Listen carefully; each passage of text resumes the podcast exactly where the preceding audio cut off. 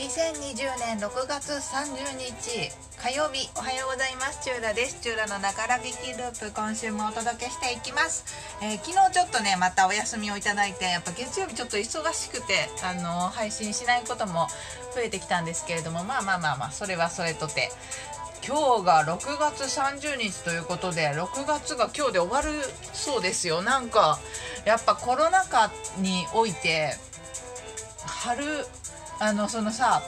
あのながらぎループが始まったのはまあながらぎループとしては去年からやってるんですけどこのあのテクノロジーの話題を取り上げるっていうスタイルにあたけしさんが来てくださってます。おはようございます。あの おはようございますっていう時間じゃないんですけどあのそのなんだ？テクノロジーの話題を取り上げるっていうこの今のスタイル30分お届けしますスタイルに変えたのって1月1日からでやっぱ1月2月3月ってこうなんだろうな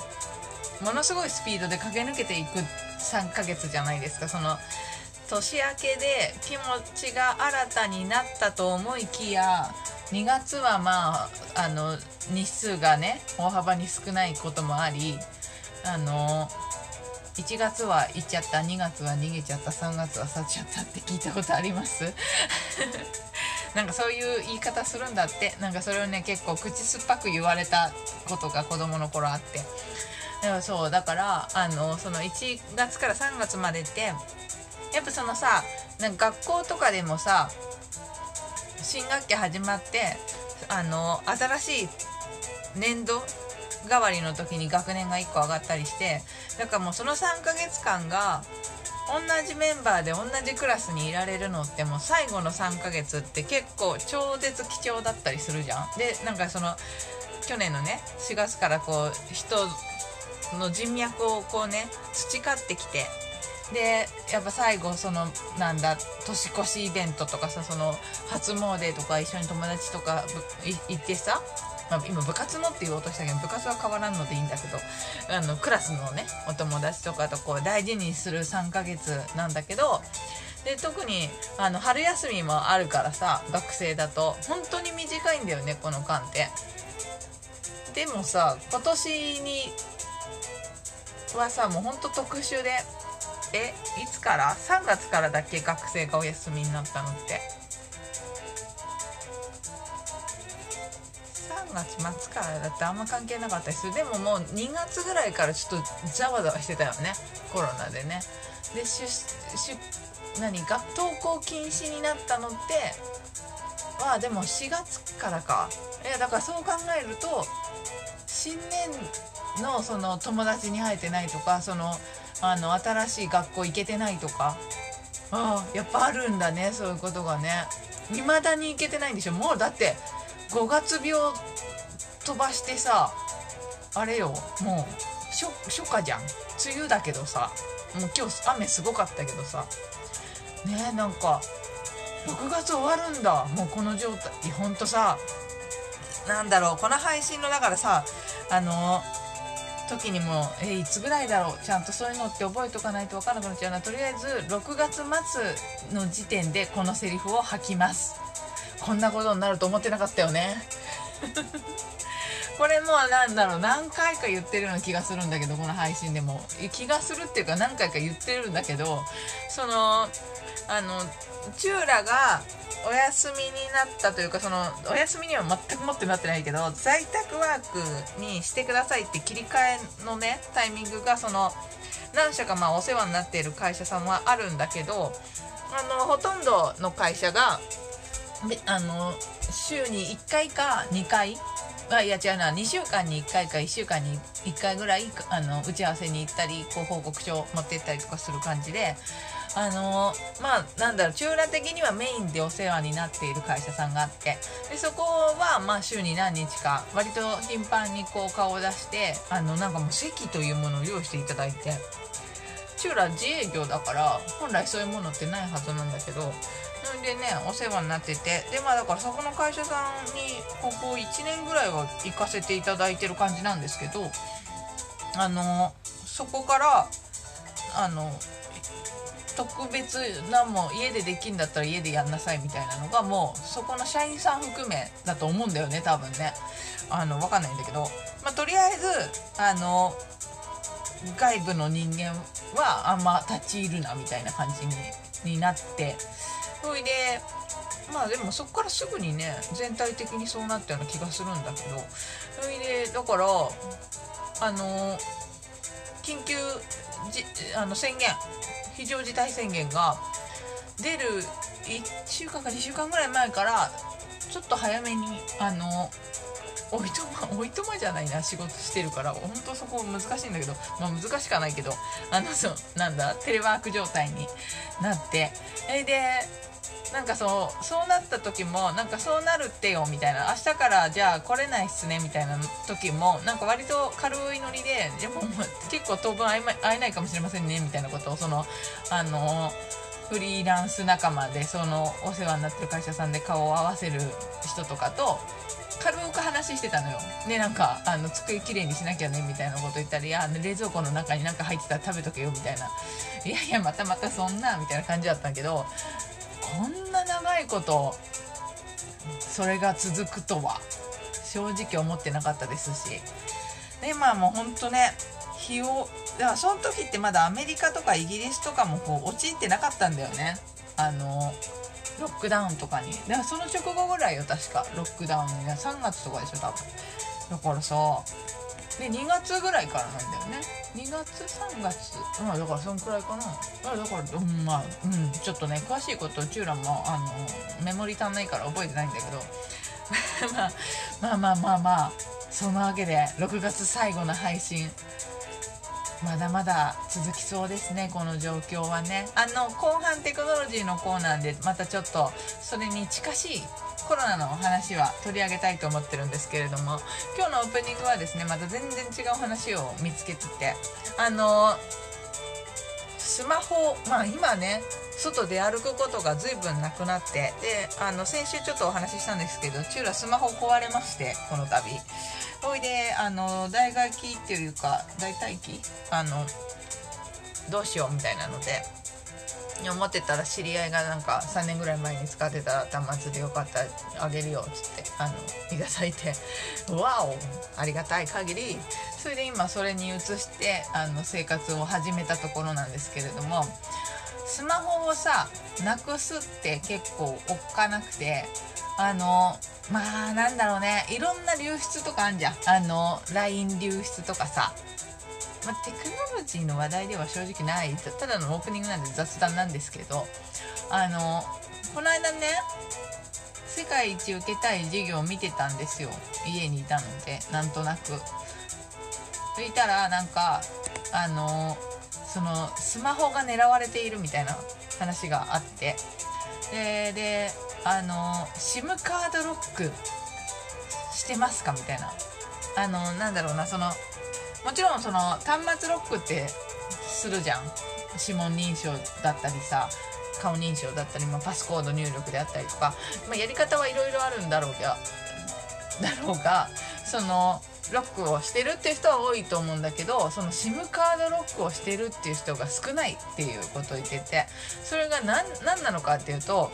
あの端末を落とした時に、まあ、あの端末にロックがかかってれば中を見られることとかって相当ないんだよね。そのあの暗証番号でこう分かりやすい番号にしてるとかえっ、ー、とそのな端末むっちゃ汚くて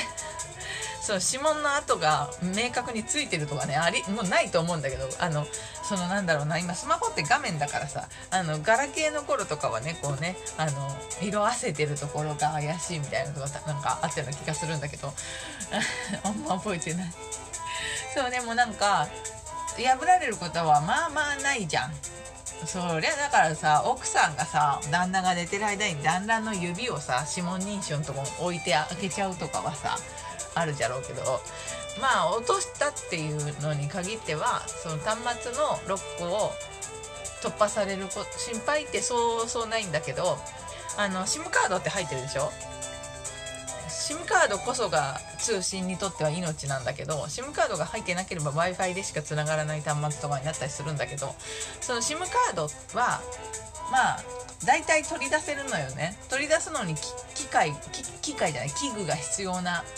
端末もあるんだけどなんか棒みたいなやつプシュってやったらピョンって出てきて SIM カードが入っててだからその SIM カードだけ抜いて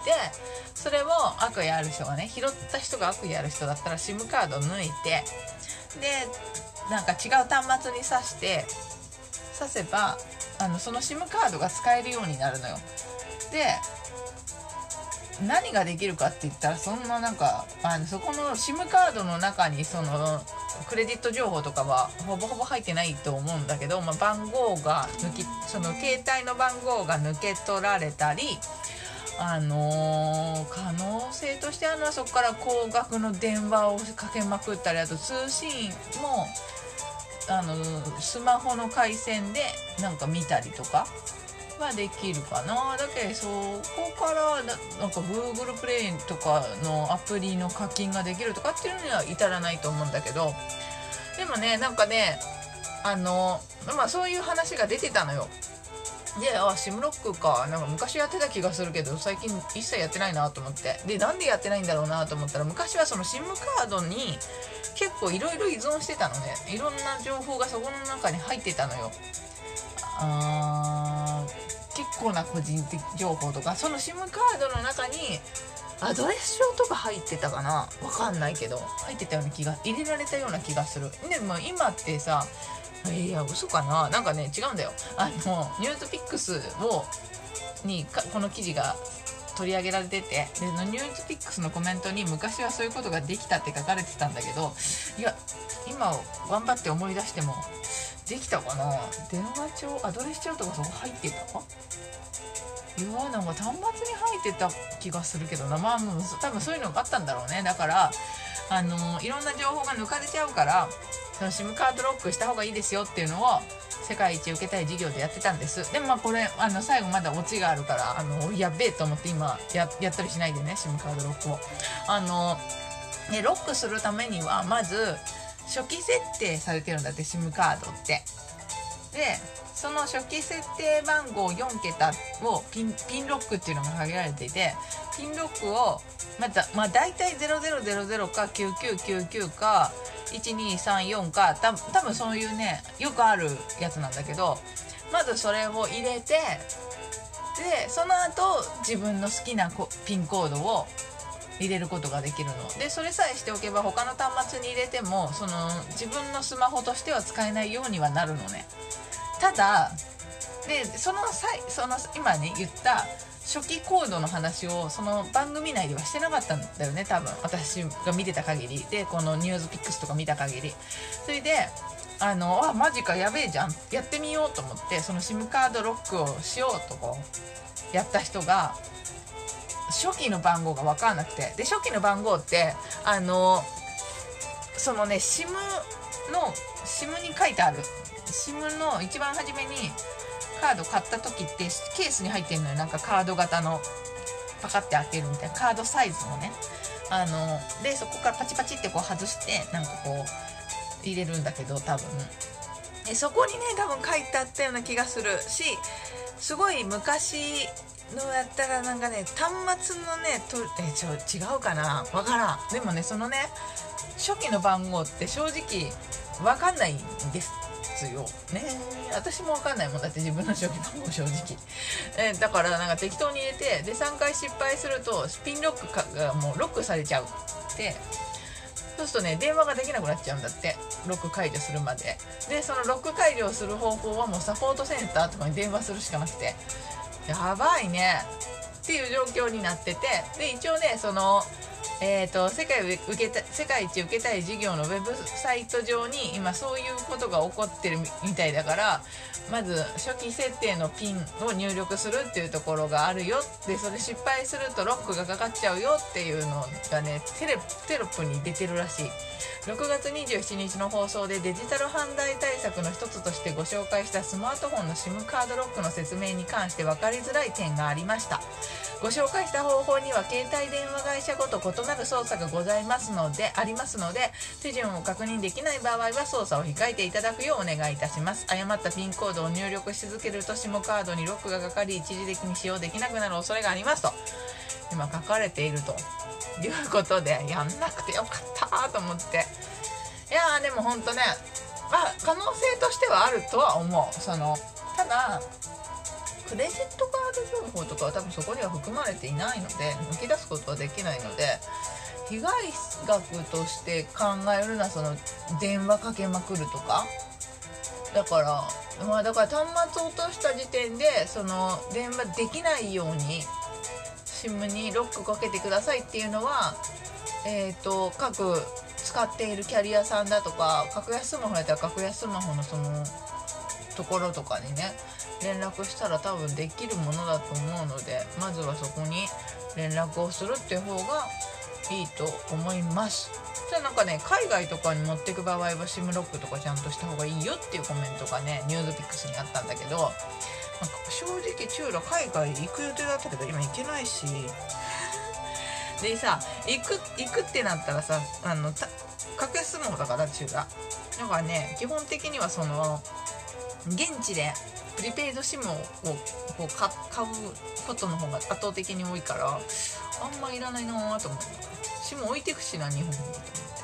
まあまあまあまあ。そんな話もあったんでもしこの番組を見てた人とかあのあ SIM カードロックやらなきゃと思ってた人とかはご注意くださいというちょっと面白かったんで紹介してみました。以上オープニングの。以上だって。以上オープニングのコーナーでした。この後はテクノロジーのコーナーです。今日もテクノロジーのコーナーはト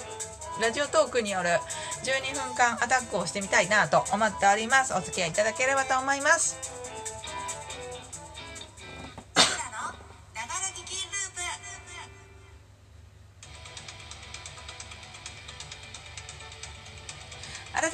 はようございます。チューラです。チューラのながら聞きループ。今日もお届けしています。今日はメックスチャンネルそしてスプーンでライブでお届けしています。このプログラムは平日30分間テクノロジーの話題を中心にお届けしているプログラムです。オープニングに続いて今からがテクノロジーの話題という流れになっております。ここからはラジオトークにも収録をしていきたいと思います。ということで12分間でテクノロジーのお話をしていくという流れになりますがもしラジオトークを聞いている方で全編聞きたいなと思ってくださる方がいらっしゃいましたら、えーと、Apple Podcast、Google Podcast などなどの主要ポッドキャストや、うん、ノートあたりでバックナンバー公開してますので、チューラのながら聞きループで検索していただければ見つかると思います。よろしければチェックしてください。ということで、ここからテクノロジーのコーナーなんですけれども、今日はさっきね、取り上げた、オープニングで取り上げたの言ってなかったんですけど、IT メディアね。で、ここからは MIT テクノロジーレビューの記事を取り上げていきたいと思いますが、ちょっと質問です。e スポーツって見ます？皆さん。チューラはねあの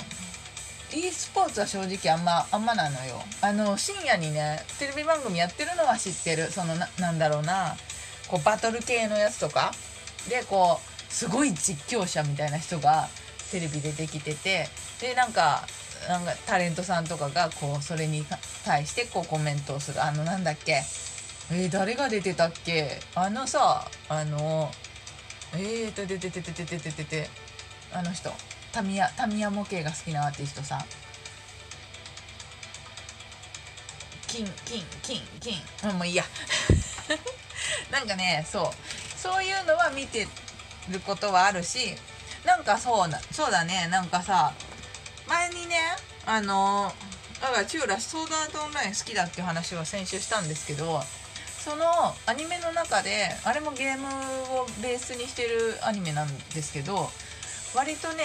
初めの段階でそのゲームマスターがラスボスだったんだけどそのラスボスが、まあ、プレイヤーとして参加してるんですよネタバレしちゃうと。でその時に他人がやってるゲームを見るだけってほどおもしなんかつまんないことはないもんなゲームに参加するよなみたいなことを主人公が言ったのでもねチューラあんまゲーム好き好きじゃなく好きじゃないっていうのはまた語弊があって超ゲームゲーマーではあるんですけどあの子供の頃は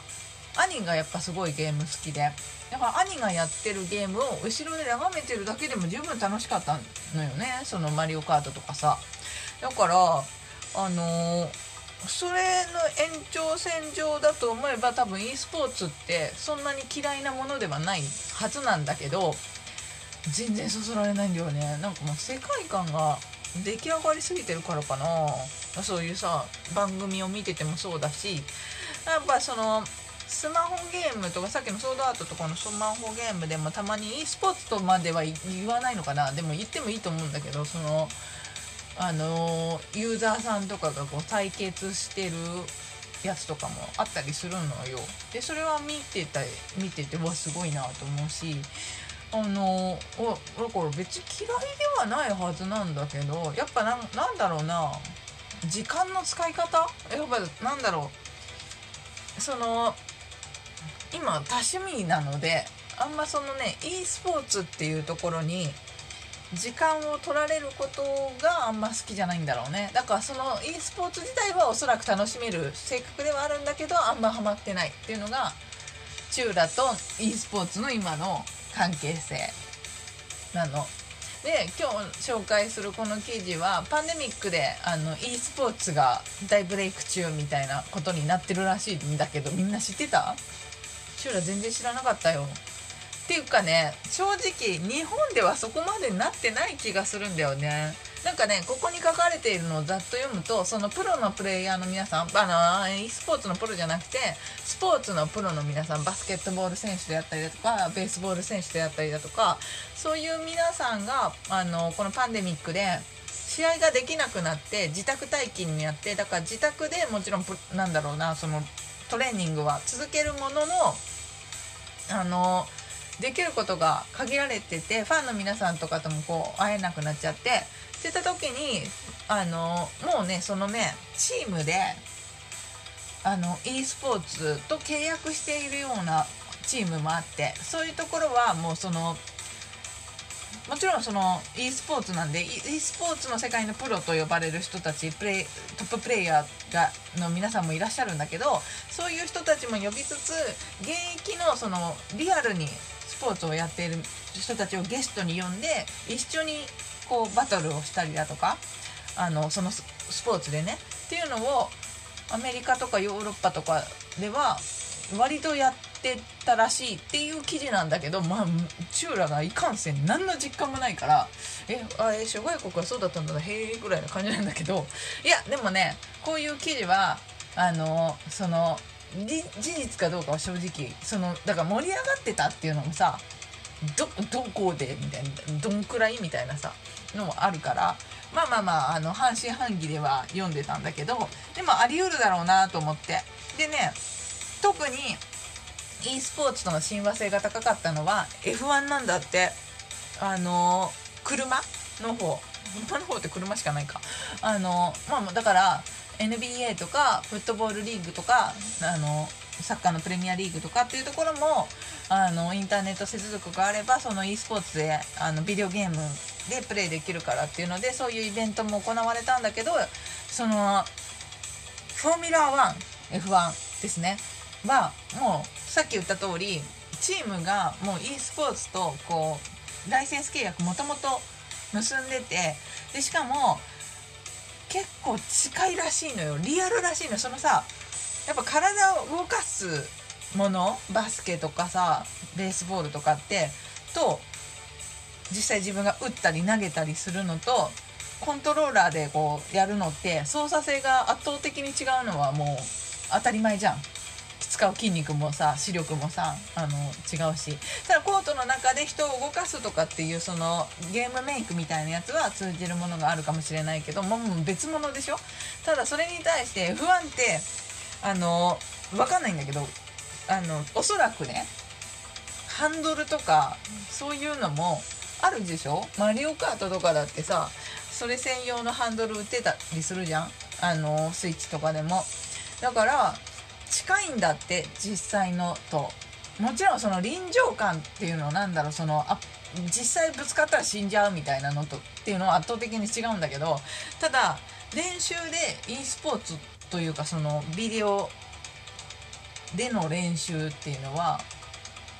すでにやってたものなのでだからそのもともといる e スポーツ上の F1 みたいなやつののプロ選手と実際にリアルであの車の操作をしている人が対決してこのコロナ禍の中で対決したらもう本当もうあ序盤は圧倒的に e スポーツの選手の方が強かったの。ずっとそれをやってる人たちの方が。ただやっぱ感覚が近いのかこうそれがもうほんと1秒差とかコンマ何秒差みたいなところまで緊迫するぐらい熱いバトルができるようになるんだって。で実際ねそのね e スポーツの選手があのどこだっけかな。なんかプロ契約をしててあの F1 の方にこうリアルの F1 の方に選手として活躍してるみたいな方ももうここ年単位でいらっしゃるらしいの。だからねあのすごいやっぱそこが親和性が高くて。でしかもさコロナ禍の時ってさやっぱ制限されちゃってるじゃん行動が。みんながね。だからそのコロナ禍になる前に例えば日曜日の8時ぐらいに暇ができました。あなた何しますかの中の選択肢にその e スポーツを見るみたいなやつを入れても圧倒的に票が入らなかったんだけど今はまずそこにノミネートできる項目が少ないでしょ？その外食に行くとかもできないしライブ見に行くとかもできないし。でねもうやることないマジやることないしょうがないなっていう選択肢の中でその e スポーツに足を踏み入れる人がやっぱそのプレイなんだろうなリアルの選手とかもそっちにこうゲスト出演してるってこともあって踏み入れている人が多くてだからほんとね e スポーツにとってはこの何ヶ月間コロナ禍での何ヶ月間はすごいプラスに働いたっていう記事ですね。が載ってました。やっぱねでもそれで今後じゃあリアル見に行く人たちが e スポーツに流れるかって言ったらやっぱそういうことでもないだろうってこのその業界の方とかはおっしゃっててでも実際だから今無観客ライブチューラルライブ好きだからさそっちですぐ考えちゃうんだけど無観客ライブはもう見たりするけどじゃあそれってライブに変わるか。今後だからお金を出してライブを見に行くかあのオンラインでの同時配信してます。じゃあどっち行きますかってもうなんな迷う。土台にも上がらないぐらい現地に行くから。やっぱそこはね変わるものではないんだけどあのそうではなくその今オンラインでも楽しめる方法っていうのに、まあ、いろんな人たちが編み出してるから今後はだからそのライブもその空間だけじゃなくて外から見るっていう楽しみ方もできるようにはなってくるかもしれないよねっていうもうほんとこれ不幸中の幸いというかだからその不幸中の幸いというかそれを生かして今で今できることの中で新しく今後も使えるようなエンターテインメントを探していくっていうのはありなんじゃないみたいなことがこの記事でちょっと中羅を感じましたね。もしよかったら元記事はねまた全然違うこと書いてあってあのバックナンバーに URL 貼ってもらいますのでもしよかったらチェックをしてみてください。あのラジオトーク以外のポッドキャストであったりだとかあのノートであったりだとかっていうバックナンバーには URL 貼ってもらいますのであの面白かったよ記事も。よかったらチェックしてみてください。といったところでとラジオトークはあと20秒でお別れということでここまでです、えー、バックナンバーもしよかったら聞いてみてくださいね。チューラのながら聞きループテクノロジーのコーナーはここまでです。またお会いしましょう。バイバーイ。ラジオトーク以外でお聞きの皆さんはこの後エンディングです。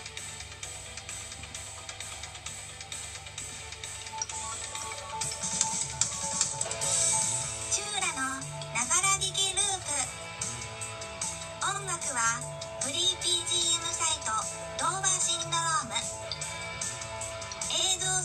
なら何でもできます。株式会社 VSQ のフリー音源。さらにサウンドクラウドからクリエイティブコモンズの表示のある音源を利用させていただいています。